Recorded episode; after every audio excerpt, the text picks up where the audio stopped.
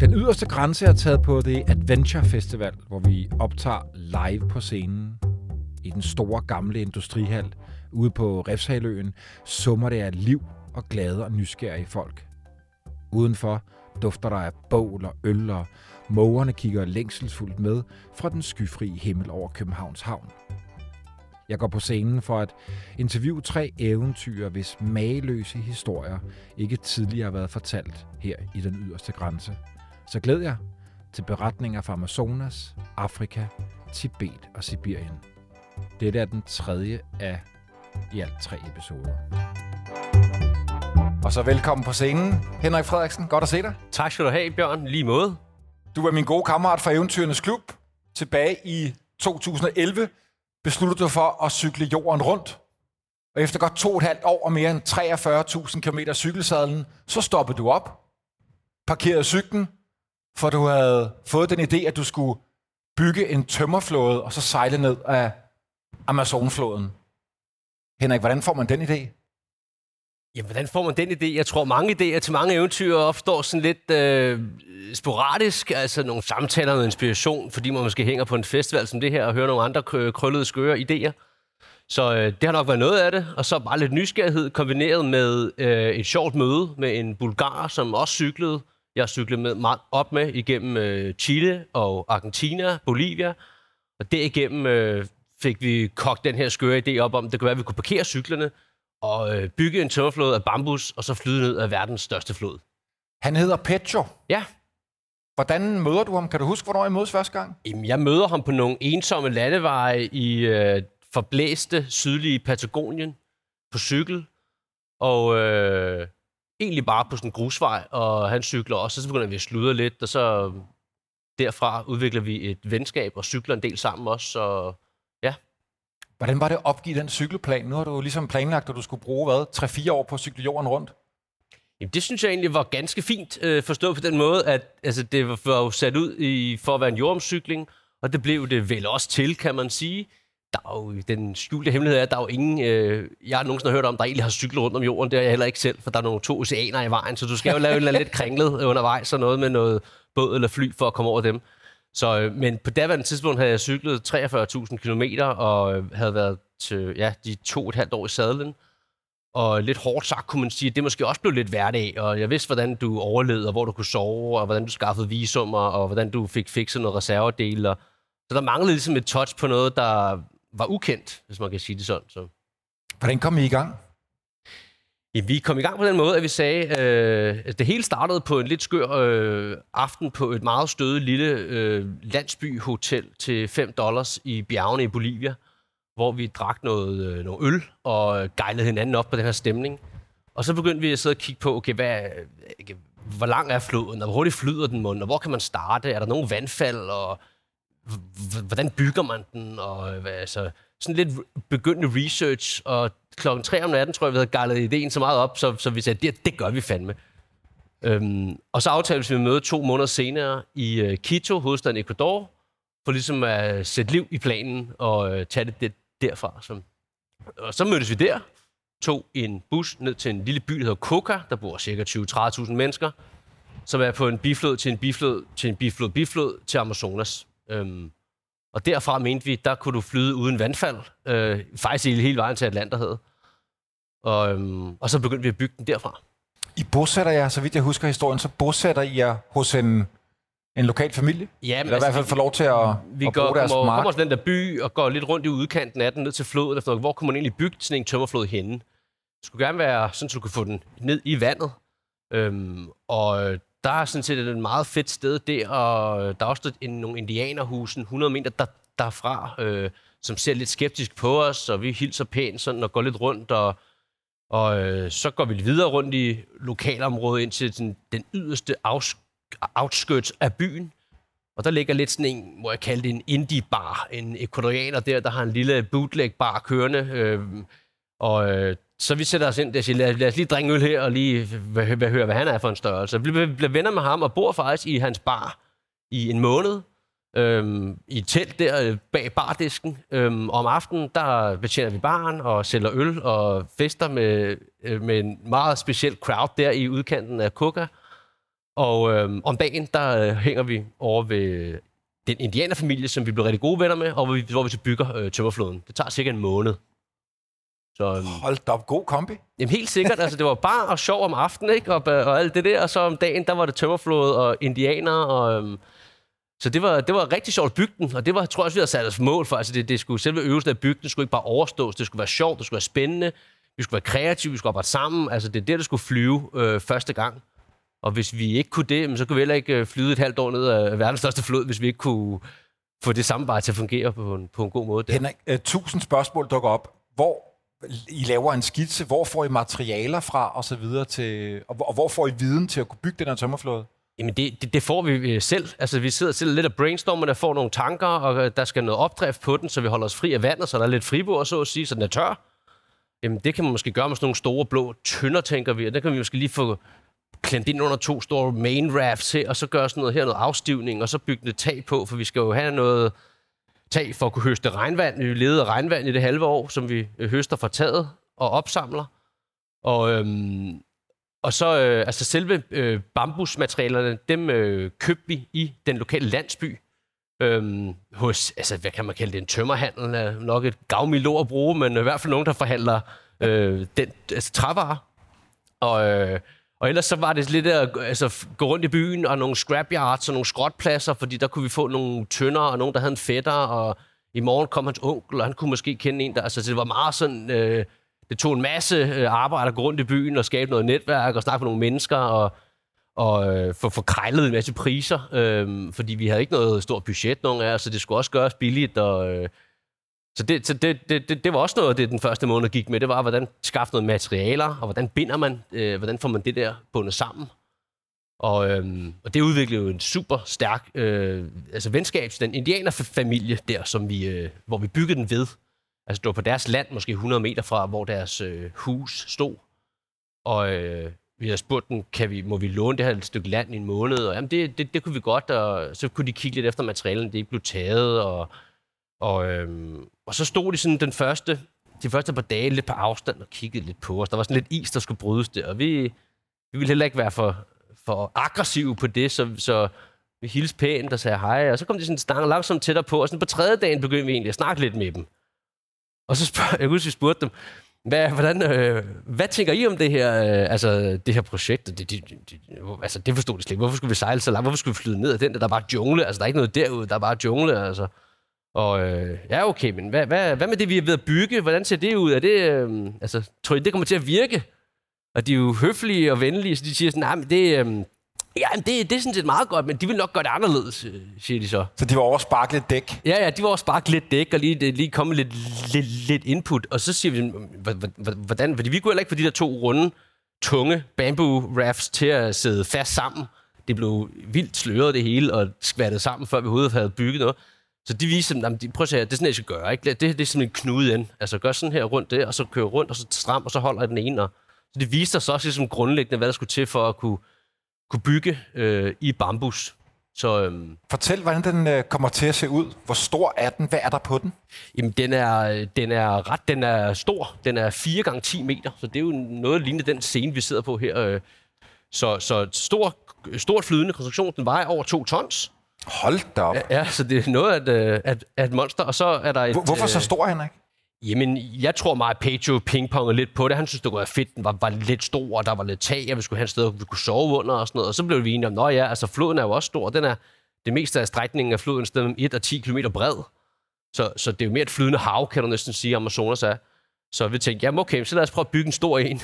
Så, øhm, så byggede vi, altså så der er 4 gange 10 meter. Den midterste halvdel cirka, der er et stort tag på. Altså en konstruktion med et tag, åbne sider og øhm, det var simpelthen for at kunne høste regnvand, og for at kunne at holde os selv tørre, og i skygge, øh, når der er sol, og frem for alt for at holde madvarerne tørre. Altså hvis der går vand i din, i din ris, i din mel, jamen, så rådner det lynhurtigt. Og, så det var også øh, nødvendigt at kunne have noget for at kunne styre vandet. Både at høste det, du skulle bruge, og holde det væk, du ikke skulle bruge.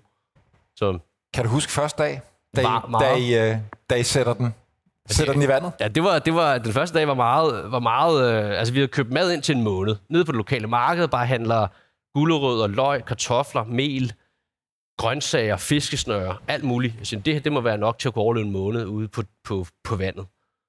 Og, øh, Og fiskesnør, det er for også at kunne bytte sig. Ja, både, altså det, det endte med at være rigtig god, god vare til at bytte med de lokale in, indianere med, øh, men også selv for at fiske. Vi fangede masser af fisk, men det var noget småt skvat, og der var kunne indianerne noget, vi ikke kunne, for det var nogle ordentlige store fisk, de fangede. Ikke? Så der kunne vi jo bytte med, med dem med ja, grøntsager specielt, ville de gerne bytte med. Øhm, og også fiskesnøre og kroge, øhm, løg, dåsetun. Alt sådan de der gængse varer, som du og jeg og øh, lokale inkurianere har i hobetal. Så øhm, men vi skubber os fra øh, flodbredden der, og så begynder den at flyde, og det går sådan set meget godt. Vi tænkte, ah, den familien kommer- står på øh, bredden og Ja, kigger, ja, de eller står hvad? på bredden og siger, good luck. Og med det der." sig. Ja, ja. Så, øh, og den, den, den flyder, og, øh, som den selvfølgelig skal. Øhm, og hvis så tænkte vi, hvis vi kommer for tæt på flodbredden, så har vi sådan nogle lange 4 meter pinde, som vi kan vi bare skubbe den væk. Det, det kan ikke være så svært, men når den vejer to ton, så den lige flyder i strømmen, så kan du ikke skubbe noget som helst væk. Så den crasher jo ind i siderne øh, lynhurtigt. Og der går ikke lang tid, før vi får smadret både noget af taget og noget af konstruktionen og så videre. Og så får vi øh, på første dagen bygget nogle store åre, så vi kan stå op og ro.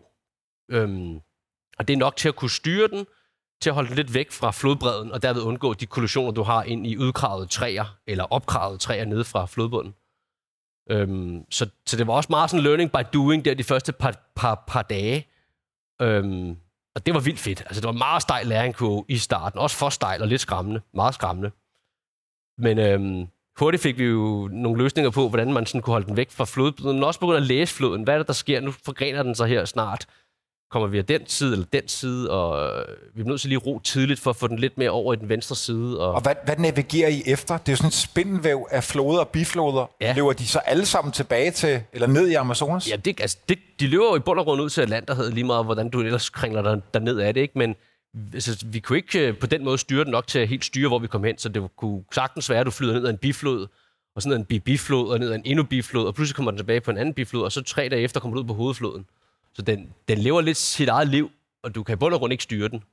Altså, du kan, de år, der er på, kan du holde den væk fra blod, flodbredden, altså fra siderne af, men du kan ikke lægge hverken, altså du kan ikke ikke helt vælge, hvor du skal hen af. Du kan forsøge, hvis du gør noget meget, meget tidligt, at trække den lidt over mod den ene side eller ikke, men det er, der skal ikke meget med en vindpust eller lidt en sidestrøm til, så gør den noget andet, ikke? Så, Åh, så det var, det gav en masse sjove, øh, vilde episoder. Så, hvor mange dage går der før I, jeg har, I har fundet en rytme og et flow? der går nok noget. Jeg kan mindes en morgen. Vi, vi, vi, vi, vi vil jo gerne forsøge at lægge den til øhm, om natten, så vi ikke flød om natten, for så kan vi ikke se øh, de træer, vi rammer ind i og så videre. Så hvis vi sådan hen mod, øh, hen mod aften øh, kunne se, at her kan du måske prøve at få ruten ind og ramme en eller anden form for sandbred, eller binde den til nogle træer, så forsøgte vi det. Jeg kan huske specielt, måske efter 8-10 dage på floden, hvor vi havde fået lagt den til et godt sted, og så står vi lige, før vi skal, give slip. Så lad os lige prøve at tænke os om, hvad sker der her? Hvis vi tager den der linje først, så kommer den der virveltangen derover, og så kan du lige skubbe fra der tre tag, og så løsner vi den der, og så kan vi komme rundt. Og lige præcis som jeg tænkte, det var lige det, det, der skete. Og der tænkte jeg, okay, nu har vi styr på, hvordan vi sådan, øh, styrer, flød, styrer floden. Så Og fortæl, hvad det er for et landskab, I kommer igennem. Jamen, det er et drømmelandskab. Altså, øh, fordi du, du sætter ud der, det er jo de første 1000 km af Rio Napo, som i sig selv er en gigantisk flod. Øhm, øh, den er mellem 1 og 3 km bred det meste af strækningen. Det er ret tidlig i sæsonen, hvis man kan sige det sådan, så den er ret lavvandet. Så der er masser af sandbanker over det hele. Det var egentlig fedt, så kunne du lægge til det og bade og lige fiske, og øh, om aftenen kunne du prøve at fortøje den på det. Øhm, vandet er helt rent. Du kan drikke af det. Øhm, vi bader i det hele tiden. Det gør indianerne også. Der er masser af indianere. Næsten dagligt kommer du forbi et eller andet sted, hvor der er nogen, der sejler op til dig i deres små ka- kanoer. De vil snakke, de vil handle, de vil bytte ting. De vil fortælle om deres liv og vise, hvad de har. Og øh, måske, ja, men om, om her, hernede om en time, når I flyder, så der kommer I til vores landsby. Prøv lige at se, om I ikke kan komme ind, og så kan vi lige give en kop te, eller vise os, vise os lidt rundt. Og, øh, så der var masser af interaktion med indianerne, og øh, ind imellem de steder, altså er der masser af jomfruelig regnskov. Så det var også sjovt, når den drev lidt op mod en siden af, af floden. Så prøv at få den stoppet der og hoppe af og gå rundt og fare lidt, lidt vild. Ikke for meget, for så finder du aldrig tilbage. Men i hvert fald sådan gå lidt rundt i det der, øh, hvad jeg bilder mig ind, er helt uberørt. Altså jeg tror, at nogle af de kvadratmeter, øh, kan det være, at der er aldrig nogen, der har sat en fod på før, tror jeg. øh, måske nogle indianere. Men så du går rundt i det der helt øh, virgin rainforest med en machete og et kamera, ikke? Og ud, udforsker det der, øh, fotografere i, dybt ind i junglen. Ja. Det var vildt fedt. Henrik, du siger, at I, øh, for der er også en masse dramatiske højdepunkter. Vi kommer hen til nogle ret dramatiske scener i historien med, med pirater og så videre. Mm. Men også naturens luner, øh, ja. regnstorme har du fortalt mig. Hvad i alverden er det? Jamen, det var, altså, de var jo kort sagt velkomne, fordi vi skulle bruge det der regn. Der skulle ikke gå meget mere end to-tre dage mellem et, et, et regnskyld, fordi vi skulle høste det. Og øh, så i løbet af sådan en dag, der er der jo sådan relativt vindstille og altid lidt skyer der i det der meget fugtige, tropiske regnskovsmiljø. Og så en gang imellem kan du se sådan en hvid front, øh, måske en kilometer fremme, og der rykker hurtigt mod dig. Og så er det om at få sikret de ting på tømmerfloden hurtigst muligt, så det ikke bliver blæst i vandet. For lige at få styr på de vigtigste ting. Og så, øh, og så øh, vælter den ind over dig med altså virkelig hårde vindstød, måske 15-20 sekunder stød og, øh, og lige forsørge for, at der ikke øh, bliver mistet nogen ting, og så slapper vinden af, og så kommer der en kæmpe regnskyld, ikke? Altså, hvor det bare står nede i stænger i måske en halv time. Og det er super fint. Du høster vandet og får gang i de der tagrender og ned i sådan en stor affaldsspand på 80 liter, hvor du kan tanke vand op. Og øhm, så, så de, de var sådan set meget velkomne, men de var lidt skræmmende, når de lige ruller ind over selve fronten, fordi alle dine ting på flåden øhm, vil blæse i vandet. Og så kunne de også nogle gange få presset os ind i siden af floden og måske smadre. Altså vi smadrer ind mod grene, ikke? Og ind mod træer. Så, så det var...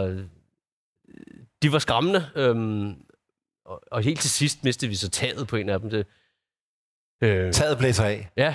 Altså, okay. det, det, det, var sådan en, der var der, der, det, det, var, det var langt nede. I, der havde vi, vi startede i Ecuador, øh, krydser grænsen ind til Peru og, og videre ind i Brasilien øhm, som også gav lidt masse papirmarit, når du krydser de grænser der, fordi med flåden og visse ejerskab og så videre, så øh, der har vi sådan tilgået det lidt, øh, det har vi tilgået sådan lidt, øh, jeg, jeg, jeg, jeg tænkte, ah, lad os prøve at se, om vi ikke kan mødekomme nogle af de der byråkratiske ting, så vi var forbi en notar og få papir på, at det var vores tørflåde, og så var vi bagefter forbi militæret i Ecuador, og få en masse tilladelser, International Sailing Permit og tonnageklassifikationer, et sikkerhedstjek skulle vi gennemgå, alt muligt.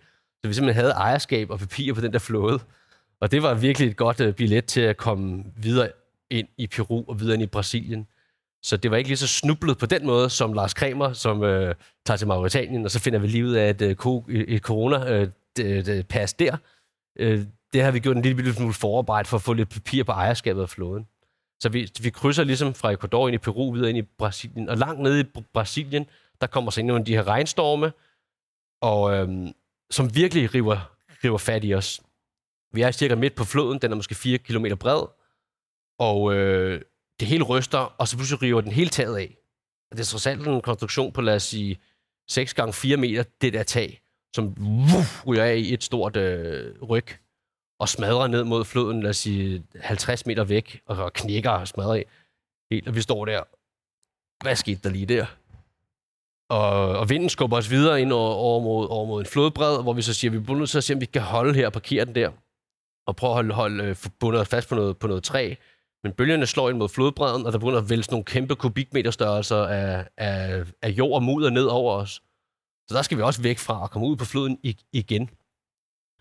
Og øh, der er ret store bølger lige pludselig også, så den knækker og vivler, og jeg er bange for, at alligevel så, så knækker hele floden sammen. Men øh, heldigvis får vi øh, overlevet lige den seance, og så er vi så uden tag. Og det er ret problematisk. Der går vand i vores mad, og der, øh, på det tidspunkt har vi også været på flåden noget, der minder om fire måneder, så det er jo mindre insektterrarie, det der, den flåde af biller og æderkopper og larver, og øhm, altså, det er ikke the comfortable life at, at sidde der, men det er eventyrligt, det er fedt. Øhm, nu når du sidder og tænker tilbage på ja, det. Ja, i hvert fald når man tænker tilbage på det, men, men når man var derude, var det egentlig også fedt nok. Altså, det blev også sådan, der, altså, der er ikke noget toilet, så det er bare ud over siden på, på tømmerfloden. Der er heller ikke noget til papir, det er bare venstre hånd og sådan lidt sæbe, ikke? Og, øh, og det mad, vi havde, var der jo gået biller i. Og i starten sad vi og prøvede at pille de biller væk, og de æg væk, men jeg kan huske, efter nogle dage, så siger Pedro, det, det er jo lige meget. Det er protein, og det mangler vi, så det hele ryger bare ind med, med billeæg og larver og, øh, og så videre, ikke? Så, så og når, vi så, når, når så taget er væk, så er der også pludselig vådt det meste af tiden, og vi, vi kan ikke rigtig... Øh, det er svært at høste regnvand, så det bliver mere noget, vi skal drikke fra, fra selve floden. Og nede på Amazonas, selve den store Amazonas, er det lidt sværere. Der har floden mere en farve af kaffe med mælk-agtig farve. Du har 2 cm sigtbarhed i, i, i den flod, så der, der er det lidt sværere at leve af flodvandet. Øhm, så det, det gav nogle ret store udfordringer, at taget pludselig var, var, var revet af. Henrik, skal vi lige spole tiden tilbage? Jeg kunne godt tænke mig at dykke ned i den der dag, hvor I så rammer Amazonfloden. Det er efter en, hvad, en cirka en måned? Ja, cirka en måneds tid, der stod Rio Napo på øh, selve Amazonasfloden.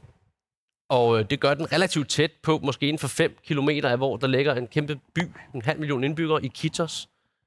Det er den største by i verden uden, vejfor, uden vejforbindelse. Den er kun forbundet via flod og fly.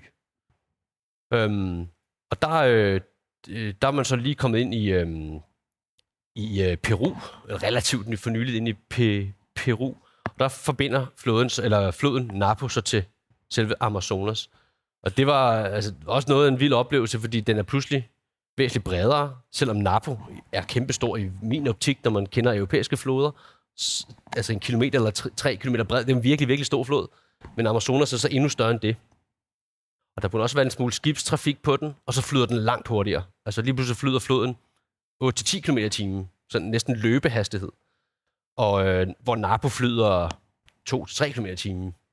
Så der var pludselig rigtig meget knald på, og øh, lidt svært at styre den.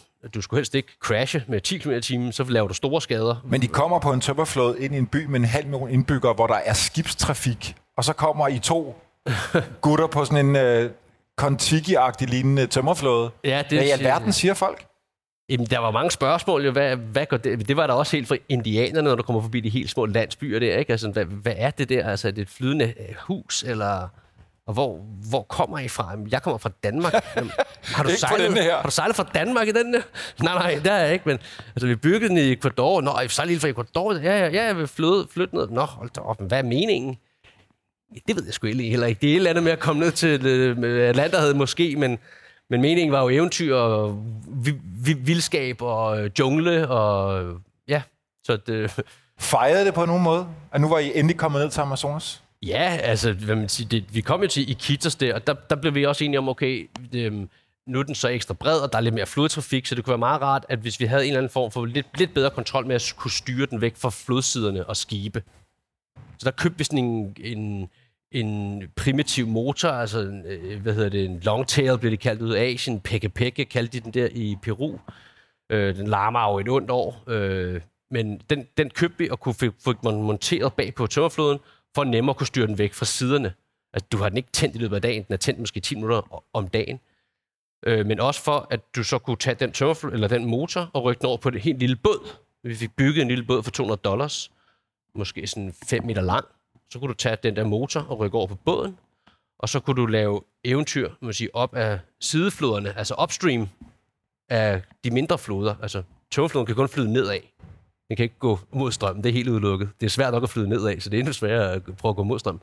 Så, så, så med en lille båd, som vi slap slet på siden, kunne vi så parkere os, og så tage vores motor over på den, og så gå på nogle upstream eventyr dybere ind i op til nogle indianerlandsbyer. Og... Men skal vi ikke tage på sådan en tur? Fordi jeg synes, du, du fortalte mig forleden, at I, øh, vi har jo trods alt forberedt lidt, hvad vi skulle snakke om i dag. Øh, og du fortæller om et ret fint møde i en, hvad, en lille landsby, der hedder Peppers. Jamen det, det var, altså Peppers ligger sådan ud til Amazonasfloden. Og så øh, der tænker vi, okay, her der er en ret fed flod, altså sådan, der løber langt ind op af, og øh, det kunne være sjovt at lave noget her. Og, øh, så vi lægger lidt til der og snakker lidt med de lokale, og vi skal også, øh, den der båd øh, på det billede, der er der, kan man så se den, den vi har øh, købt eller ved siden af, og selv bygget et tag på den, så den kunne være nogenlunde regnsikker. Og øh, så de fortæller os, at øh, jo, men det, det, kan, det, det kan man godt. Og så, så, så vi linker lidt der i deres landsby to-tre dage, fordi vi også lige vil smøre noget tjære på båden på undersiden, for at forhindre, at der trænger for meget vand ind nedefra. Og øh, snakke lidt med dem, og nogen, der kender nogen, og noget landsby, og nogen, der har nogle indianere, vender de dybere op af floden. Og, øh, og de snakker, ja, sådan, øh, nok 10 timer salas der, så forgrener den, og så skal I tage den venstre gren, ikke? og så videre op ad den nogle timer, og så skal I nok overnatte, så derfra kommer den forgrening igen efter, efter 8 timer, og så kan I gå til højre. Og vi prøver at huske det der, og prøve at skrive ned. Det, den sådan en halvvåd serviet. Ja, det var, det, var, det var noget af et primitivt kort, man fik tegnet op. Så vi, vi sejler så op der øh, langs floden i, i de der dag eller tre, hvad det tog, øh, eller ikke, det tog cirka to eller tre dage, to, to, to tre dage.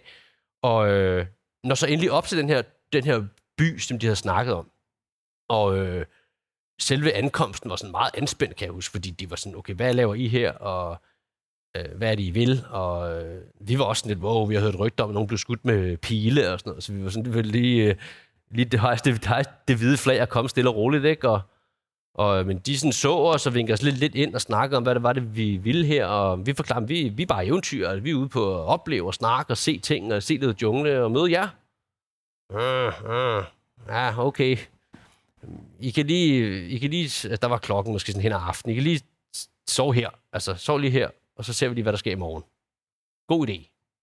Så sover vi der, og dagen efter er de sådan set meget velkomne og interesserede, og nogen kommer over og snakker, og de siger, at vi skal gå med dem hen til det her høvdingehus, øh, som er sådan en stor malokka, sådan en stor junglehøvdinge hus, hvor de samles, og der er seancer i og så videre. Og der, der, der sidder vi og drikker noget sådan pifayo, kalder de det, sådan noget øhm, frugtsuppe te, og noget coca, altså de der coca-blade, øhm, som man tager med sådan noget ske, øh, meget mildt intoxikerende, sådan lidt som at ryge en smøg for en ikke-ryger. Øhm, og, øh, og de falder rigtig, falder rigtig godt i hak med den familie, eller den der landsby egentlig med høvdingen selv, og han siger, at vi, vi, skal, vi skal tage på en jagttur. Vi skal på en jagttur. Øh, det synes vi jo lyder som en god idé, det er det, vi skal. Så, så, så så han finder tre øh, yngre mandlige medlemmer af stammen der, og siger, at de her skal med og ind i jeres båd, og, sådan, og så sejler vi endnu dybere upstream, og de ved nogle steder, der kan vi jage og sådan noget. Og så tager vi på sådan en 3-4 dages jagttur med dem dybere ind, og vi fisker og øh, øh, prøver at skyde noget dyr. Øhm, det lykkes heldigvis ikke, skulle jeg til at sige. Jeg ved ikke, om jeg har lyst til at skyde en abe. Men, men de finder andre ting. De finder frøer, de kan spise, og, og noget stort billeværk, som vi rester noget æderkop. Og, øhm, og det får vi så, så, så lever vi af det, og de fisk, vi lige kan, kan fange og snakke med dem i de der dage, det var vildt autentisk, vildt fedt. Uh, og um, altså, dem, dem var der par af, de der ture. Det var, det var nok den, den fedeste. Men de der upstream-ture der var virkelig sjov, sådan en sidekomponent til, til hovedfloden. Og så ændrer stemningen sig en lille smule. Henrik, I kommer ind i Brasilien, og det bliver... Øh, du har fortalt mig mere råt. Ja, det, altså, det, det bliver... I kommer igennem. Det er jo sådan en langsom glidende overgang, helt i starten, inde i Ecuador, hvor det bare er øh, jomfruelig regnskov, helt klart flodvand, mange sandbanker, du kan bade fra og lægge til på og chille og samle brænde og samle øh, tre, du kan lave reparationer med. Vi smadrer jo floden en del, så der skal hele tiden repareres noget, save, skære, spindes. Og øhm, til du løber dybere ned i Peru, ind i Brasilien, og der begynder at komme mere og mere civilisation. På, det, på den måde, der kommer mere skibstrafik. Der kommer nogle settlements, nogle landsbyer, som har mere karakter, altså som ikke er indianerbetonet. Det er mere sådan, må jeg kalde det, en hård udkants Brasilien, hvis man må bruge det ord. Altså en, en, en del, hvor der er noget slum, der er noget fattigdom. Øhm, og øh, de havde ikke nødvendigvis mindre end indianerne havde, men jeg tror, indianerne, det var deres miljø, det var det, de havde. De fiskede, havde de ting, de havde, og det var de sådan set glade for. Hvorimod den, de der landsbyer, der begyndte at opstå længere ind i Brasilien langs floden, var mere forarmet, hvis jeg kan bruge det ord. Og, og, I begynder, og I begynder at blive advaret, ikke? Vi begynder også at blive advaret mod, mod, øh, mod, mod det, det, der sker på floden. Der er mere farming, sojamarker, kvægmarker, flere skovrydninger, og de lokale begynder også, altså der her, der, altså, der, der sker en masse ting, og, og det, der er masse, masse narkotrafik ned, fra, ned ad floden. Kokain fra Peru ned til øh, Brasilien. Og så er der nogle bander, som røver nogle skibe, eller røver trafikanterne. Og så er der politiet inde i det der trekantsdrama også, som man ikke helt ved, hvem der er på hvilket hold. Og, øh, og det, der begynder at komme nogle situationer, hvor nogen sådan, der ikke følte tjekkede os lidt ud og sejlede op, og det var ikke de der indianer, der ville snakke og handle og bytte fisk. Det var mere nogen, der sådan så, hvad vi havde og hvad vi havde gang i. Og så også nogen, der sådan kom op og ville sælge os noget våben. Og det blev sådan lidt sketchy på et tidspunkt. Vi snakkede også om det, men var nok lidt, øh, var nok lidt for, hvad kigger man, altså lidt for, ja, det ved jeg ikke, på det tidspunkt havde vi jo begge to rejst i flere år i træk, og øh, var sådan lidt, ja ja, alle folk har fortalt os, det er farligt der, det er farligt der, du kan ikke cykle der, og der, der kan du heller ikke gå, og det kan du ikke, og det kunne man så godt alligevel ikke, så man, måske bliver man også sådan lidt, øh, må jeg bruge ordet, lidt en smule overmodet på det tidspunkt, jamen, det, er, ja, det er fint, der, det skal nok gå. Og nogle gange tror jeg, at man skal være en smule overmodet. Altså, hvis man lytter til alle advarslerne, så er der aldrig noget eventyr. Så kan du aldrig komme ud for, kommer du aldrig komme ud for landets grænser, vel? Og selv inden for landets grænser kan der ske ting. Så du bliver også nødt til at have en eller anden form for lille smule koldhed øh, over for alle de advarsler. Og der havde vi nok for meget koldhed. For der er jo, hvad kan vi kalde et dramatisk højdepunkt, ikke? Jamen det, efter taget er blæst af, så flyder vi lidt om natten, øhm, skiftes lidt til at sove. Jeg, jeg, jeg, øh, vi havde et lille, der var et telt med heldigvis, som vi kunne slå op på floden for at holde os tørre. Pedro øh, sidder udenfor og styrer, eller holder lidt, lidt øje med floden, og jeg ligger og sover klokken 7 om morgenen. Og pludselig hører jeg nogen råbe derude. Det er jo ikke, for det første er det ikke så tit, man hører andre mennesker. Og kigger ud, og så kommer der en båd hen mod os, hvor der står en mand med en maskinpistol der i stævnen og peger på Pedro, og som har hænderne op over hovedet. Okay. Og så tænker jeg, okay, jeg skal ikke gemme mig. Altså, jeg er nødt til at komme ud, så de kan se mig, så de ikke begynder at lave noget vildt. Så jeg går også ud med hænderne over hovedet, og de kommer ombord på flåden og er meget aggressive. Altså sparker og slår os, tvinger os ned på, øh, på knæ og sætter os sammen der, og maskinpistol til hovedet. Og leder igennem flåden og intimiderer os, vil jeg sige. Øhm, de vil have armas eller drogas, altså hvor jeres våben eller jeres drugs, hvor jeres, øh, det er det, de vil have fat i. Så det har vi ikke. Altså, vi er som os aventureros, som siger, vi er eventyrer. Vi, øh, vi har ikke hverken våben eller stoffer. Og de gennemtører det hele. De finder heller ikke noget. Øh, og, øh, og så slapper de lidt mere af. Og så siger de, de er fra politiet. Det ved jeg ikke, om det var. Det kan også være, at, at, at det var. Øhm, det, er ikke, det er ikke til at sige den dag i dag, ved jeg det faktisk ikke. Øhm, og lige pludselig, så, så hopper de over deres båd og sejler igen. Det var sådan lige et, øh, lidt et close call, måske lidt et wake-up call til at... Øh, og der har vi også været på floden i fem måneder. Og øh, synes ligesom, at vi havde oplevet det, der skulle opleves, og øh, blev enige om det, ah, om en uges tid, 10 dage, der er vi i Manaus. Der, der tror jeg, vi, øh, at, vi, at vi stopper der. Er den episode med til at sige, nu er det slut, eller havde I også tænkt, at nu har vi været her næsten et halvt år på floden? Jeg tror, vi havde bare begyndt at tænke, at det var lidt, altså det der, den der fede, jomfruelige oplevelse i de første mm, to, tre, fire måneder, var lidt gået tabt. Der var for mange skibe, for meget civilisation, armod, fattigdom, store byer, skovrydninger, kvæg, søjermarker, øhm, og for lidt, øh, at det det, det startede med.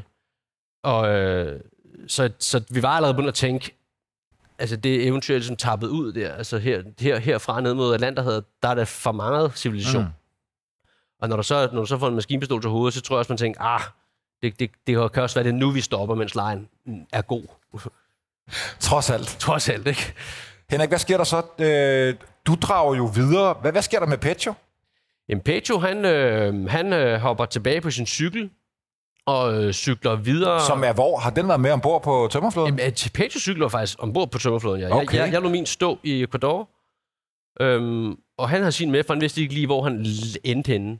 Og cykle lidt videre fra Manaus, det ned igennem Brasilien, på nogle meget mudrede jungleveje, og, øh, og kommer tilbage mod Peru med nogle flodbåde, og cykler derfra op igennem øh, altså til Ecuador og, og ind i Colombia. Og jeg tror, at nogle måneder efter øh, er han tilbage i Bulgarien. Øhm, men er on the run igen nu. Han har, han har, han har, han har konstant rejseblod i, i årene. og du hopper ikke tilbage på cyklen? Nej, jeg, jeg sådan linker lidt på en strand i Colombia og tænker lidt over livet og bearbejder den der tømmerflod tanker ved at skrive en e-bog på, om det på engelsk, øh, der hedder We Drifted Into the Amazon. Og, øhm, og øh, så tænker jeg, nu skal der ske, hvad, skal jeg, cykle videre, eller hvad? Det, det kunne man også. Men så blev jeg sådan lidt bidt af ideen om at gå. Og så tog så sådan rigelig, relativt hurtigt, lidt kaotisk, strikkede jeg noget sammen med en lang gåtur. Og øh, fløj op til USA og hitchhikede op til Kanadas grænse. Og så gik jeg tværs over USA fra Kanada ned til Mexico på et stisystem, der hedder Pacific Crest Trail, som nogen ved sikkerhed med kende. Øhm, så brugte jeg et halvt år på det. Og så tog jeg ned og hentede min cykel. Og nu sidder der sikkert folk i publikum og tænker, okay, to og et halvt år på cykel, halvt år på en tømmerflåde, og nu går jeg lige tværs over USA. Ja. Og det må bare hænge i luften, for vi har ikke mere tid. Så det får en anden gang. Men kom ikke og sig, at eventyret var noget, der var i gamle dage, vel? Tusind tak, Henrik. Jamen, tak. tak for, at du var med. Tak.